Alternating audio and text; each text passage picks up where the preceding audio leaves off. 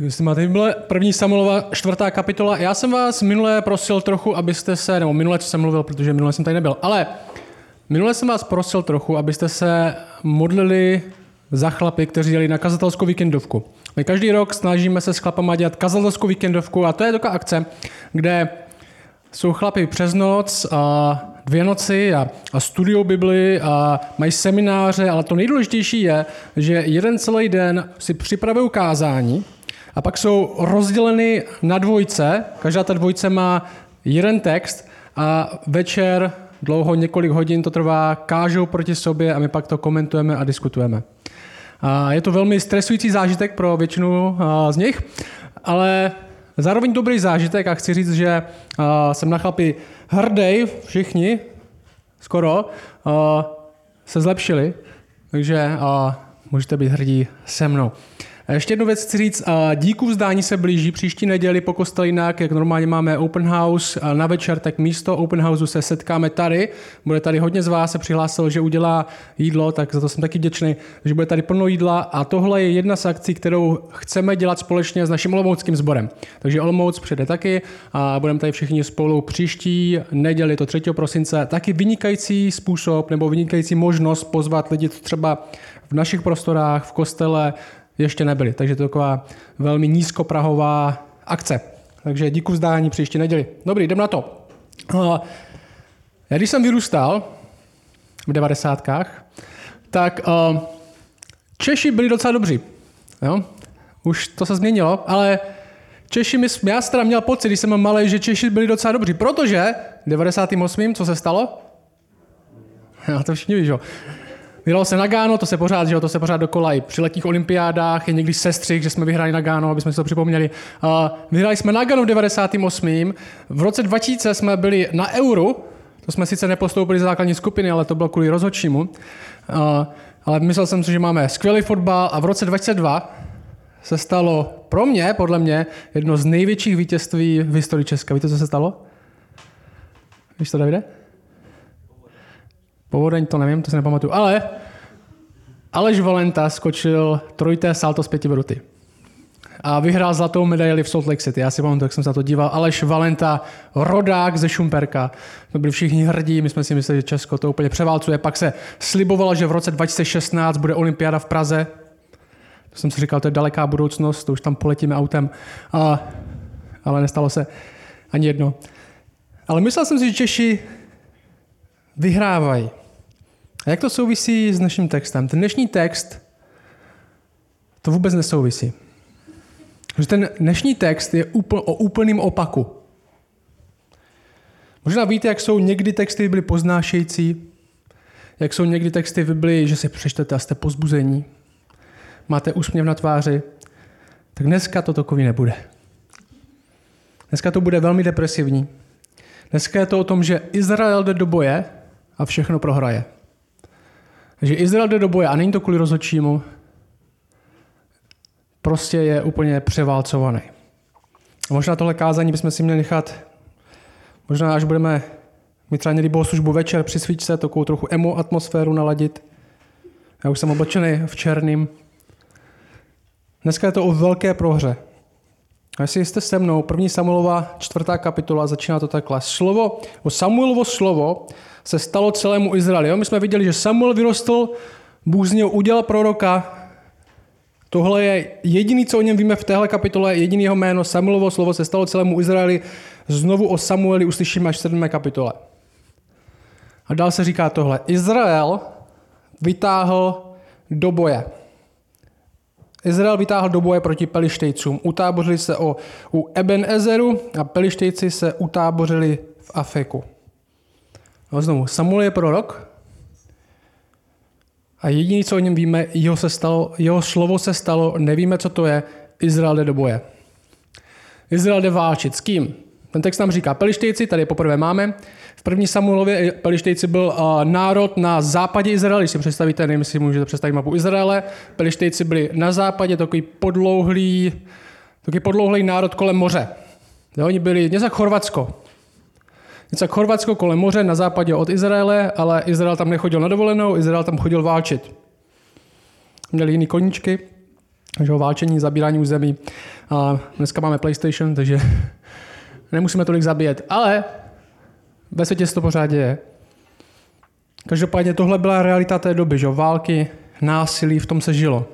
Pelištejci měli pět hlavních měst, když se tomu říká Pentapolis, byl to Gaza, pořád je, Ashdod, Eškelon, Gad a Ekron, to bylo pět měst a ty byly velkou hrozbou pro Izrael, který byl na východě od nich.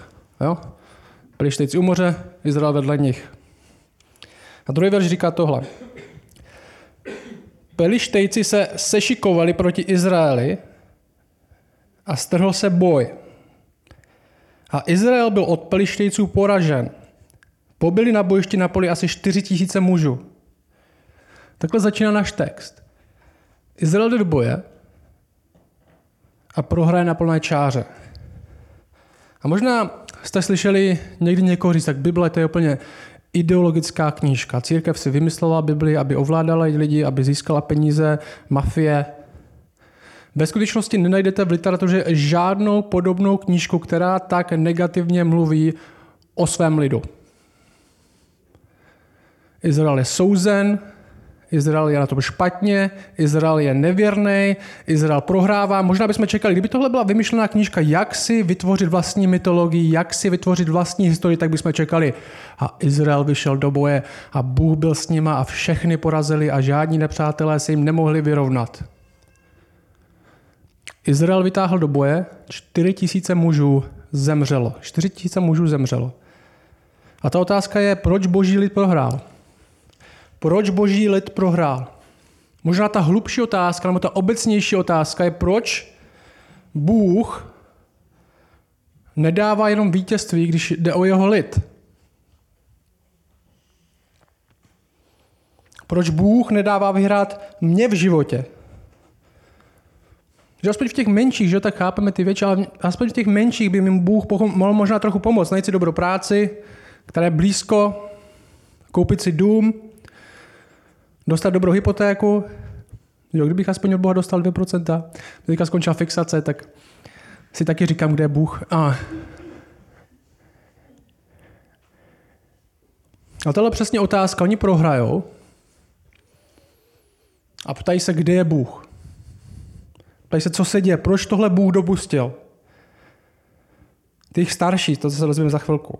Těch vedoucí se snaží odpovědět na to, kde je Bůh, proč jsme prohráli, jestli my jsme teda ten boží vyvolený národ, proč se nám tohle děje.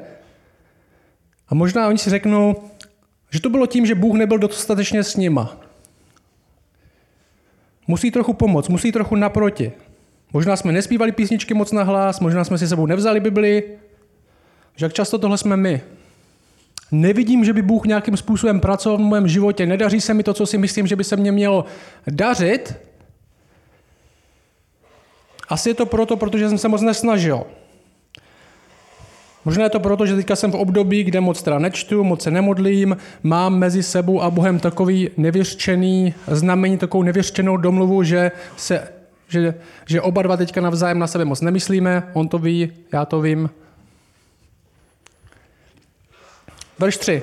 Sleduj to se mnou. Lid přiš, přijde do tábora. Lid přišel do tábora, 4000 mrtvých. A izraelští starší řekli, proč nás dnes hospodin porazil před pelištejci. Že tohle je teologická otázka. Tohle není jenom naostřili jsme meče, nebo měli jsme dobrou taktiku. Kdo za to může? Proč nás Bůh porazil? Proč tohle Bůh dopustil? A vymysleli taktiku, jak to zlomit. Jaká je jejich taktika? Vezměme si ze Šíla, z Šíla to bylo to město, kde byl ten stánek, to byl ještě, nebyl Jeruzalém, tak to bylo, kde bylo to hlavní náboženský centrum. Vezměme si ze Šíla truhlu hospodinovi smlouvy, neboli tu nejcennější věc, co máme, která symbolizuje boží přítomnost, ze stanu setkávání, vezmeme si hospodinovu truhlu hospodinovi smlouvy, ať přijde mezi nás a zachrání nás z moci našich nepřátel. Neboli trochu donutíme toho Boha, aby s náma byl. No, určitě vyhrajeme. No ekvivalent, vezmeme si sebou Bibli, na ruku si vytutujeme verš, na auto si dáme nálepku ryby, Bůh mě bude muset ochránit. Musíme si pomoct zaručit vítězství. Dobře, to se lidu líbilo. Verš 4 nám říká, lid poslal do Šíla a přinesli o tamto truhlu smlouvy hospodina zástupů sedícího na cherubech. Což tak hezky řekne, že přinesli truhlu toho mocného boha. A z truhlou boží smlouvy tam byli dva synové Elího, Chofný a Pinchas. Pamatujete si na ně? Měli jsme, ty první kapitoly byly o nich, jak skorumpovaní vedoucí, skorumpovaní kněží, kteří měli Bohu modelovat to, kdo je věrný věřící, tak modelovali pravý opak. Kradli, podváděli lidi, spali s ženama u toho stanu setkávání. A tihle vedoucí jdou s tou truhlou do toho boje a myslí si, že teďka Boha donutí, aby jim teda dopřál vítězství. Ale si říkáme, tak co, tak mají tam boží truhlu, Bůh tam musí být s něma. Verš 5. Stalo se, že když přišla truhla hospodinovy smlouvy do tábora, všichni Izraelci spustili válečný, no, velký válečný křik, až se země třásla. My víme, že tam bylo desítky tisíc lidí. Takže si začali křičet. Nevím, jestli jste byli někdy na stadioně, kde lidi křičí a kde jich je třeba 50 tisíc. Jde to slyšet. A tohle nadšení, to je křesťanský koncert trochu. Nebo nějaká letinská církev. Lidi křičí, tančí, dupou. Bůh je s náma. A ten text dokonce říká tohle. Když pelištejci, tohle verš 6, když pelištejci, když ty nepřátelé uslyšeli zvuk tohoto křiku, řekli, co znamená zvuk toho velkého křiku v táboře Hebrejů. A pak se dozvěděli, že do tábora přišla hospodinova truhla. A pelištejci dostali strach, neboť řekli, Bůh přišel do tábora. Řekli také, běda nám, neboť nikdy předtím se nestalo něco takového. Běda nám, kdo nás vysvobodí z ruky těchto vznešených bohů. To jsou ti bohové, kteří pobili Egyptěny velikými, no, všelijakými ranami v pustině. Že Izrael křičí, nepřátelé se bojí. A nejenom, že se bojí, pelištíci moc dobře ví, jak Bůh v minulosti Izrael zachránil a co všechno způsobil a tohle v nepřátelích zbudí strach.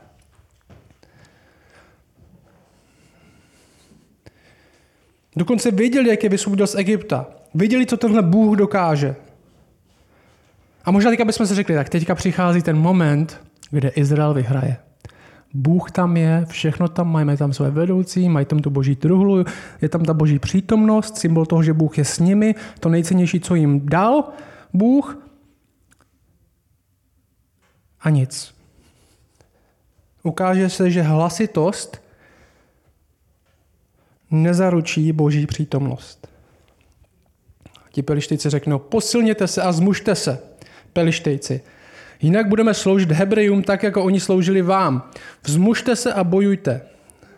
Pelištejci bojovali a Izrael byl poražen. Všichni utíkali ke svým stanům.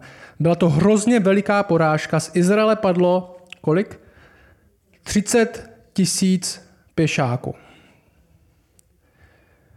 Boží truhla byla vzata a dva synové Elího, Chofný a Pinchas, jejich kněze, zemřeli. 30 tisíc mrtvých, to je ten dnešní text, 34 tisíc s těma předchozíma. 30 tisíc mrtvých, hlavní vedoucí zabiti, truhla to nejcennější, co Izrael vlastnil, vzata, nepřáteli, ten text to nezveličuje, když doslova říká, tohle byla hrozně veliká porážka. A o tom tahle kapitola je. Plno chlapů zemře. Největší možná porážka nastala. Co tady můžeme v tomhle pozorovat, v tomhle textu? Jak si vůbec můžeme společně odnést něco z takovéhle kapitoly. Čo, my jsme, když jsme vybrali, že budeme číst starý zákon, tak jsme věděli, že do takové kapitoly přijdou. Že kdybych vás chtěl jenom natchnout a rozbrečet a něčím krásným, tak bych vám řekl něco, něco o lásce, že bych si nevybral první Samuelovu, která ty drsné kapitoly mimochodem nekončí. Otázka, jak se to stalo? Co si z toho můžeme odníst? Tady můžeme trochu pozorovat, jak se stala největší porážka v téhle době. První se stalo tohle, si píšete poznámky. Největší možná porážka se stala kvůli tomuhle. První, co v tom textu vidíme, je, že vedoucí byli špatní, že vedoucí byli špatní. Tohle znovu začíná tím, jejich vedení bylo špatný. Ten text říká v předchozích kapitolách, tyhle knězi, kteří tam přišli s tou truhlou, těch starší sami neznali Boha. Jejich jediná priorita v životě byla, jak si zajistit dobrý život, být vedoucím v církvi v té době, na rozdíl té naší, byla cesta, jak to udělat. A tohle jsou jejich vedoucí. Ten boží lid zažívá totální porážku a začíná to vlažností a zlem vedoucích. Tak to je a vždycky to tak bylo. A možná se říkáš, tak možná problém je, že lidi nějaký vedoucí mají. Že teďka populární v České republice a u nás hlavně nikoho neposlouchat, říká se, že musí mít vlastní hlavu, musí mít, uh, politici jsou hrozní, vedoucí hrozní, proč bych chodil do církve a poslouchal bych, jak někdo mluví do mikrofonu a něco mi říká, ale poslouchej. Všichni z nás, jak jsme tady, jak moc si myslím, že jsme strašný, strašně individuální a jak máme strašně velkou a svoji hlavu, Všichni z nás někoho posloucháme, ať chceme nebo nechceme. Všichni z nás se někým necháváme formovat. Všichni z nás někoho následujeme. Ať je to ten borec na internetu, ať je to ta knížka, co si četl, ať je to to zranění, který ti způsobili rodiče, když se o tebe nestarali a ty si to pořád sebou neseš. Všichni z nás jsme někým ovlivněný. Všichni z nás někoho následujeme. Všichni z nás se necháváme někým formovat. Otázka je kým. Otázka je kým. A tady ti vedoucí, že tohle jsou vedoucí, co sami nejsou věřící. Hlavně to nehrotit s tím náboženstvím tak moc. Možná je Bůh dobrý na to, že nám splní nějaký přání. A tak všechno. A to špatné vedení vedlo ke kompromisu toho, čemu Izrael věřil. A dnes se to projevuje různě. Já vám řeknu, co si myslím, že v České republice dominuje. Co dominuje v naší církvi, v české církvi, jak vedení selhává. Já si myslím, že jeden z našich největších problémů a proč církev reálně upadá v České republice je to, že ty zbývající církve se snaží udělat zprávu křesťanství až moc přijatelnou. Normální. A ukazuje se, že čím víc se budeme zprávu křesťanství snažit udělat normální, tak aby to bylo jednoduché pro lidi přijmout, aby se nikdo neurazil, Čím více ji budeme snažit udělat normálně, tím víc ji uděláme ignorovatelnou. Čím víc uděláme zajímavou pro lidi, v tom smyslu, že opustíme o to, co ve skutečnosti Bible říká, tím, lidi, tím víc se lidi přestanou zajímat. Protože to koho to zajímá? Nežijeme to, co skutečně kážeme. Jsme pokryci, kteří nevěří, nevěří tomu, čemu kážu. Máme ty místa v církvi, aby jsme měli možná jako pozici. Jednáme s Bohem jako s nějakou pokladničkou na přání. Myslíme si, že On je tady hlavně pro nás, aby nám splnil přání. A co se ukazuje tady v těchto kapitolách? A uvidíme to víc a víc. Je tohle. Bůh je větší, než si myslíš. Bůh není jenom nějaká víla v nebesích, která čeká, až lidi uvěří, aby mohla plnit přání. Tady zemře 34 tisíc lidí. Já nevím, pořád to můžeš nechat na sebe dopadnout. Kteří byli nadšení, kteří křičeli, kteří si mysleli, že Bůh je s nimi a Bůh nebyl. A začalo to od vedoucích, špatný vlivu, špatný směr. A druhá věc je tahle. Bylo tam nadšení, ale ne obrácení, bylo tam nadšení a ne skutečná boží přítomnost. Takže jsme viděli, křičeli, dupali tak moc, že se nepřítel bál. Bůh, byl, Bůh si, oni si mysleli, že Bůh byl uprostřed nich, ale Bůh nebyl uprostřed nich. A co vidíme, že atmosféra sama o sobě nic neznamenala. Co je zajímavé, oni tam přesli tu truhlu a možná bychom si říkali, jak je tam ta truhla, a možná pro nás říká, že jsme trochu daleko, to jak si říkáme, tak co, tak tam byla nějaká truhla. Já mám taky doma truhlu. No a v té době truhla znamenala hodně. Ve skutečnosti následující dvě kapitoly jsou o tom, jak Bůh pracuje skrze tu truhlu, že se lidi na ní blbě podívají a umřou. Lidi vezmou mezi sebe, dostanou nemoci, nádory a všechno možné. Bůh očividně dokáže velmi jednoduše porazit nepřátele jen skrze přítomnost té truhly, ale tam to neudělal. Bůh tam nebyl. Načení tam bylo, atmosféra tam byla, ale Bůh ne. Stejně tak v dnešní době můžeme upadnout do jednoho extrému, do jedné chyby, která povede spíš k porážce než k vítězství a to je tohle.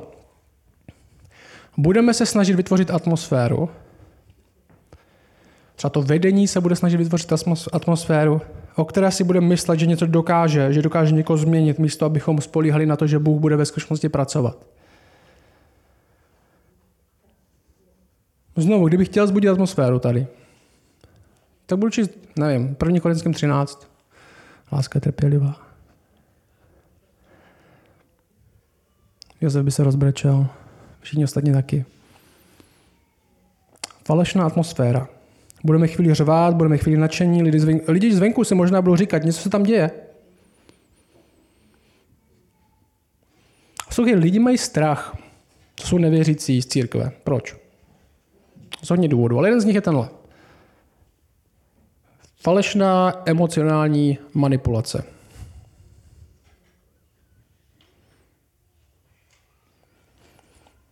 A jak se to dostává k nám? To falešné přesvědčení je teď, protože jsme my udělali tohle, tak Bůh musí něco udělat. Říkám si, kdyby tady bylo hodně lidí, tak by tady ten kamarád, který jsem vzal, tak by se řekl, ten kostel je tak úžasný, protože tady mají tak narvaný, tak to musí uvěřit.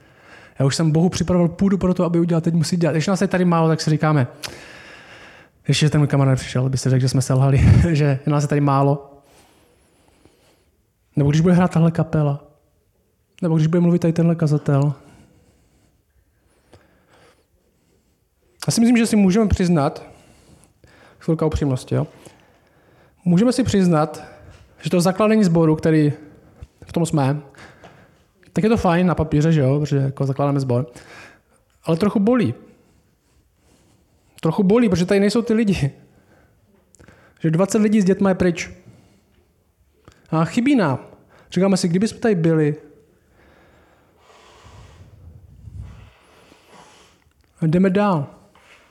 Jdeme dál, protože Bůh není ovlivněn tady tím. Bůh si říká, já bych tam někoho zachránil, ale já zachraňuji když je 40 lidí v místnosti. Já nezachraňuji, když je 39. Já zachraňuji když tam ten hraje na kytaru, ne když tam ten hraje na kytaru. Já zachraňuji tam, když tam ten mluví, ne když tam ten mluví.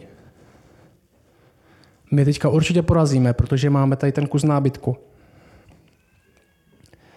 My chceme být nadšení. Že chceme brát věci vážně, chceme brečet kvůli dobrým věcem, nechceme být nějaká parta morousů, co hlavně všechno bere vážně a nic nedává najevo. Ale chceme být nadšení správně. Z toho, že Bůh skutečně pracuje, z toho, že Bůh skutečně je mezi náma. Další věc, která vede k porážce, jejich je tohle. A s tím souvisí, teďka jsem říkal, přesvědčení, že Boha donutíme pracovat pro nás. Když doneseme truhlu, musíme vyhrát. Když si pověsíme křížek do auta, Bůh nás musí ochraňovat. Když řeknu dokola tuhle modlitbu, Bůh mě musí slyšet. Je to jako kroutit Bohu zápěstím. Teď jsem tě přiměl, abys pro mě pracoval. Ta představa Boha, která ti splní všechny tvoje přání, udělá ti život jednodušší, když ho donutíš svoji poslušnosti nebo když dáš peníze do církve, je hloupá a marná. A je to představa, který, kterým, které se nevěřící lidi smějou. Často říkají, tak vy věříte v toho dědečka na obláčku. A vy řeknete, to je blbost, to, to ne, já nevěřím. Ale křesťani se často chovají, jako, jako kdyby dědeček na obláčku byl přesně ten, v koho věří. Teď to hodně nosí. Jako kdyby Bůh byl jen forma nějaká, možná to znáte z pohádek, když jste vyrůstali, forma kouzelné ryby, která občas promluví a splní vám vaše přání. Poslouchej, Bůh je větší než ty. Bůh tě nepotřebuje, Bůh tě absolutně nepotřebuje a nepotřebuje s ničím pomoc, co by nemohl udělat sám. Bible o něm říká věci jako, že svatý, což znamená absolutně jiný než ty. Bible o něm říká, že je začátek a konec. Bible o něm říká, že on jediný má nesmrtelnost a přebývá v nepřístupném světle a nikdo ho z lidí nespatřil ani ho nemůže spatřit. Bible říká, že Bůh je někdo, kdo působí všechno podle rady své vůle. Bible říká o Kristu, že v něm nebo on, on byl říkal Kristu, že on je především a všechno v něm spočívá, ne v tobě. Bůh nás nepotřebuje. Bůh se rozhodl, že nás bude milovat. Proč? Kdo ví? Z nějakého důvodu. To pořád nechápeme, proto tomu říkáme úžasná milost. A jít do boje nestačí. Je nutný jít do boje s někým, kdo může vyhrát. Ale já jsem na tímhle pak přemýšlel hodně, na tímhle textem. Proč? Proč to potřebujeme slyšet? Zkus se zamyslet se mnou nad tímhle. My teď nechodíme do boju, nebo většina z nás nechodí do bojů, který znamenají okamžitou smrt, že? My teďka nechodíme do války, kde na druhé straně se mnou, na mě čeká borec s mečem a jako, možná umřu, možná ne. Oni zakusili prohru hned. Lidi umřeli. Ale my můžeme takhle hloupě zkoušet bojovat celý život. Promarnit život bez toho, aniž by nás někdo zabil. Protože život je boj.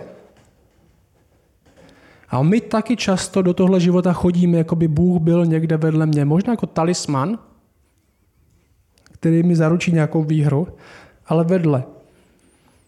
My do ní chodíme tak, že vidíme prachy jako cíl, kariéru jako cíl. My do ní chodíme, a budu hlavně teďka mluvit ke chlapům, s pornem v jedné ruce, s kapesničkem v druhé a myslíme si, že vyhrajeme jakoukoliv válku. My do ní jdeme tak, že společenství není důležitý. My do něj chodíme s hodně výmluvama na druhý lidi. A protože nás to nezabije, tak si myslíme, že nám to prochází.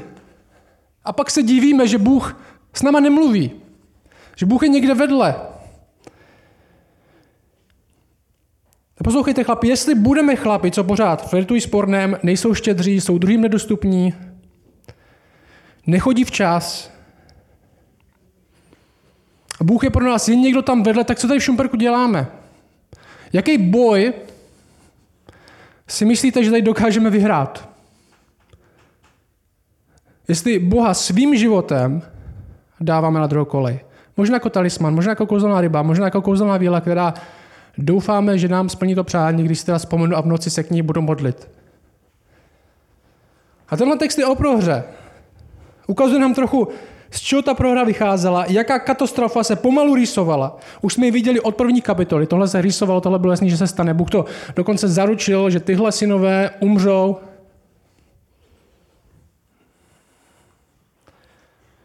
Ale naopak, prohra vychází z těchto věcí. Z čeho vychází výhra? Ze zdravého společenství, místo špatného kde vedoucí nemodelují svým hrozným životem, ale vedou ostatní k Bohu místo k sobě. Ze skutečného obrácení nejenom z falešné atmosféry, kde Bůh skutečně pracoval, nejen člověk vytvořil něco. A z podřízenosti Bohu. Bůh nepracuje pro mě, ale já pro něj. A ten text pokračuje. Tohle nebyla jediná katastrofa z té kapitoly. Druhá je hned teď.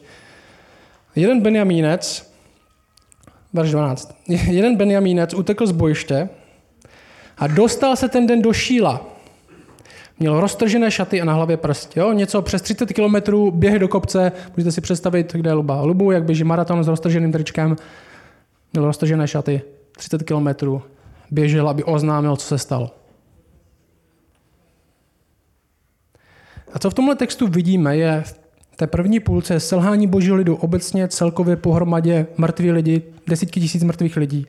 A co teďka uvidíme, je selhání jednotlivce. Jo? Selhání skupiny a teďka selhání jednotlivce. Doslovný boj skupiny a teďka vidíme boj života. Poslouchej, jak ten text pokračuje. Verš 13. Když přišel, hele, Eli, to byl ten největší kněz, nejstarší otec těch dvou skorumpovaných kněží, Eli seděl na stolici, na stolci u cesty a vyhlížel, protože se v srdci třásl o boží truhlu. Když ten muž přišel, a oznámil zprávu ve městě. Celé město volalo o pomoc. Když Elí uslyšel zvuk toho volání, řekl, co je to za rachot? Ten muž rychle přišel a oznámil to Elímu. Elímu bylo 98 let. Jeho oči byly strnulé, takže neviděl. Ten muž řekl Elímu, přicházím z bojiště, utekl jsem dnes z bojiště. Elí řekl, co se stalo, můj synu? Ten, kdo přinesl novinu, odpověděl, Izrael utekl před Pelištejci a na lid dopadla veliká rána. Také tvoji synové, Chofný a Pincha, zemřeli a boží truhla byla vzata. Stalo se, že když vzpomenul boží truhlu, Elí spadl nazad ze stolce u brány a zlomil si vás a zemřel, protože byl starý a těžký muž. Soudil Izrael 40 let. Hlavní vedoucí spadne ze stoličky a umře. Tak nám říká, dožil se 98 let, co měl asi za dietu, že jo? Paleo, dieta, 98 let. Ale přemýšlej, 98 let. Hodně Čechů by si myslelo, tak to je teda super život. Trochu sice podváděl, byl parchán, své syny moc dobře nevychoval, ale asi si to užil. 98 let. Ten, ten teď říká, protože byl starý a těžký muž, to znamená tlustý. 98 let, tlustý. Taky český bůh s malým byl, že jo, pivo, prachy, pohoda. Hlavně, abych byl zdravý, hlavně, abych se dlouho dožil, hlavně, abych si přitom něco užil. Opravdu, tohle je cíl života? Co je cíl života? Umřít tlustej v 98? To je konec našeho života? A reálně potom se lidi, potomhle lidi práhnou. Dožít se dlouho, užít si přitom něco, vydělat přitom něco. To je český sen. A je to skutečně to, o čem život je. Je to skutečně to, co chceš. Hlavně, abych byl zdravý, hlavně, abych se dlouho dožil, hlavně, abych si to něco užil. Není čas se zastavit. Možná pro tebe ten čas je dnes. Zastavit a zeptat se, proč dělám to, co dělám, proč investuju tolik energie do toho, do čeho investuju tolik energie. Není něco lepšího, pro co bych já mohl žít, než tohle.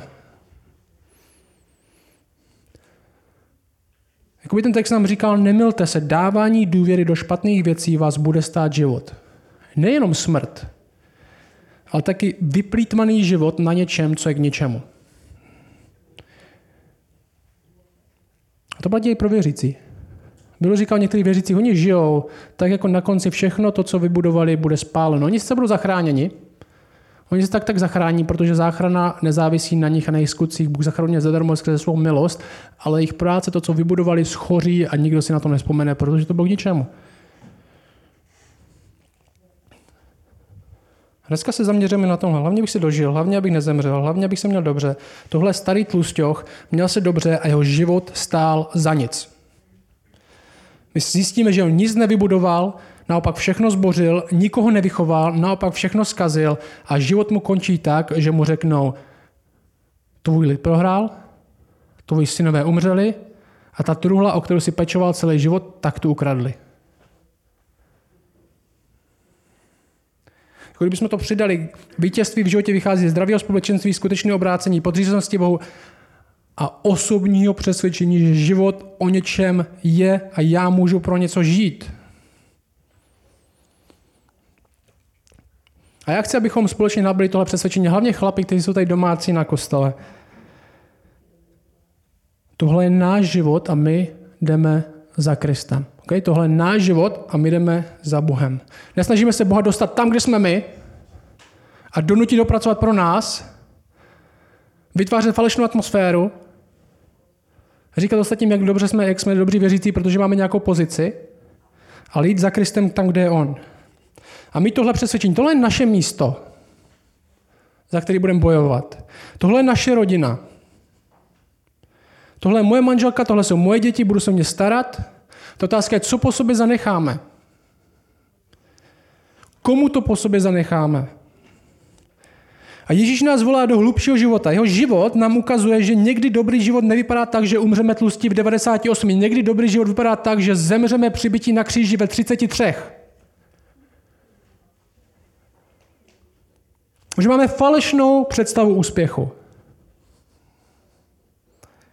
Ukazuje nám, že někdy skutečně vyhrát je vzdát se všeho. Není to pro sebe nahrabat vše, ale vzdát se všeho. Že skutečný život není, aby mě bylo slouženo, ale abych já sloužil. Ne, aby ostatní mi dali svůj čas, ale abych já dal svůj čas. A my chceme mít za ním. A většina z nás chodí za sebou, přitom máme Boha jako talisman vedle a myslíme si, že jdeme s Bohem.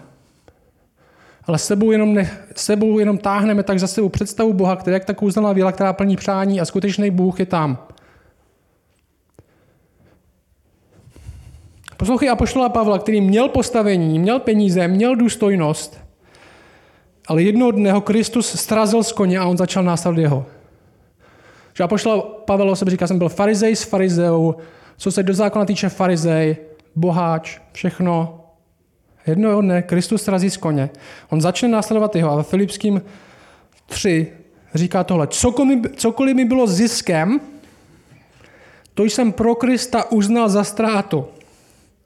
A opravdu také pokládám všechno za ztrátu pro nesmírnou vzácnost poznání Krista Ježíše svého pána. Pro něho jsem se všeho zřekl a pokládám to za odpad, nebo za hnůj, abych získal Krista. Bible nám říká, že tohle teďka můžeme žít, že nejsme hozeni jenom do bitvy nějakým, nějakým talismanem, nějakou slabou náhražkou, kde doufáme, že budeme mít štěstí, Bůh je doopravdy s námi, v nás, skrze nás, když následujeme Jeho. A tato kapitola je kapitolou toho, že muži selhali. Jejich idea vítězství neobsahovala Boha, možná jen jako vedlejší produkt. A mělo to dopad úplně na všechny. Protože úsilí a práce sama o sobě je k ničemu, jestli není pro něco, co má smysl. Słuchajte, jak to končí. Ta kapitola.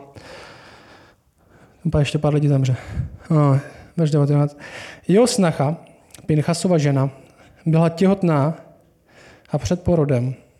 Když uslyšela zprávu o tom, že boží truhla byla vzata a že umřel Jitchán a její muž, sklonila se a porodila, protože jí přepadly křeče.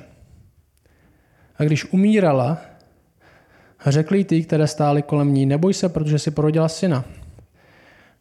Neodpověděla, ani si toho nevšímala. Chlapce nazvala Ikabot a řekla, odstěhovala se sláva z Izraele. Skoro jak Bůh nás opustil. To kvůli tomu, že byla vzata boží truhla. Kvůli svému tchánovi a svému muži řekla, odstěhovala se sláva z Izraele, protože byla vzata boží truhla. Všechno je v háji, truhla pryč, lidi mrtví, vedoucí mrtví, Bůh je daleko. Takhle končí tahle kapitola. My se možná můžeme ptát, stejně jako ona, kde je Bůh. Ale možná ta lepší otázka té kapitoly je, kde jsi. Že to autentické křesťanství a život pro Boha není život bez porážky. Je to věrnost i za cenu porážek, protože vidíme nebo prohlížíme k tomu, co je skutečný úspěch, co má skutečně hodnotu, je jít za ním. I za cenu toho, že nebude atmosféra. I za cenu toho, že nebude výhra. I za cenu toho, že věci nebudou přesně podle toho, jak si představují, že by měly být. I za cenu toho, že ostatní odejdou, ale já zůstanu. Kde nenutím Boha jednat podle mě, ale jednám podle něho. Słuchajte, my jdeme do boje stejně tak. Možná ty boje naše jsou menší a o to horší, že nevidíme okamžitý důsledek, že nezemřeme. Ale jsme na straně toho, který už vyhrál, vyhrává a vyhraje. A můžeme jít za ním. Pro něj bojovat. S ním bojovat protože on už bojoval za nás. Náš život má smysl. Nemarníme ho honěním nějakého bezvýznamného českého snu, ale investujeme do věcí, na kterých záleží. Chceme něco společně vybudovat, něco po sobě zanechat. A proto tohle je moje výzva pro vás. Budeme bojovat za sebe náš život, aby byl primárně o něm, aby byl tam, kde je on. Budeme bojovat za naši církev, budeme bojovat za naše rodiny, to bude často znamenat obětovat čas, obětovat energii. To bude znamenat často dát oči pryč, když uvidím nahou ženskou. To bude znamenat modlit se, i když se mi nechce. To bude znamenat omluvit se, i když si myslím, že bylo ukřivděno mně. Bude to znamenat být na čas, bude to znamenat hledat, jak můžu sloužit, místo hledat, jak mi může být slouženo. Věříme jedné husté realitě. Zpíváme to, teďka to písničku nebudeme zpívat dneska, ale zpíváme to často, zpíváme písničku On je vítěz. Jo. On je vítěz. Smrt prohrála. On je vítěz. Ten nepřítel, máme před sebou hodně možných nepřítelů, že jo? se musíme, nějakým kterými se musíme nějak vypořádat. A ten největší nepřítel, který vždycky měl v historii poslední slovo, byla smrt. Byla smrt. I tenhle nepřítel je Ježíšem poražen. A všichni, kdo následují Krista, ho budou následovat i v jeho vítězství nad smrtí. My bojujeme, makáme v tomhle životě, protože tak jdeme skutečně za Kristem a skrze následování máme účast na jeho vítězství a na jeho práci. Pryč od hříchu znamená směrem k němu. A děláme to, protože nyní můžeme. Bible říká, že Bůh vás do tohle života zachránil. Bůh vás nezachránil jen proto, abyste měli Boha na nějaké vedlejší koleji. Abyste zkusili žít trochu ten český sen, ale měli navíc nějaký talisman nebo víru, vílu, která vám bude plnit přání ale do nového života tím, že vám dal ducha, který ve vás pracuje a dělá vás víc k jeho obrazu.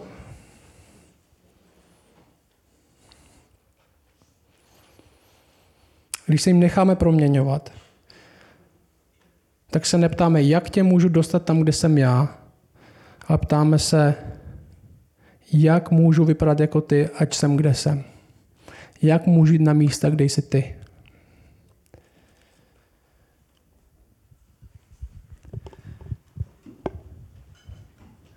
Tě díky za tenhle text, tenhle drsný text,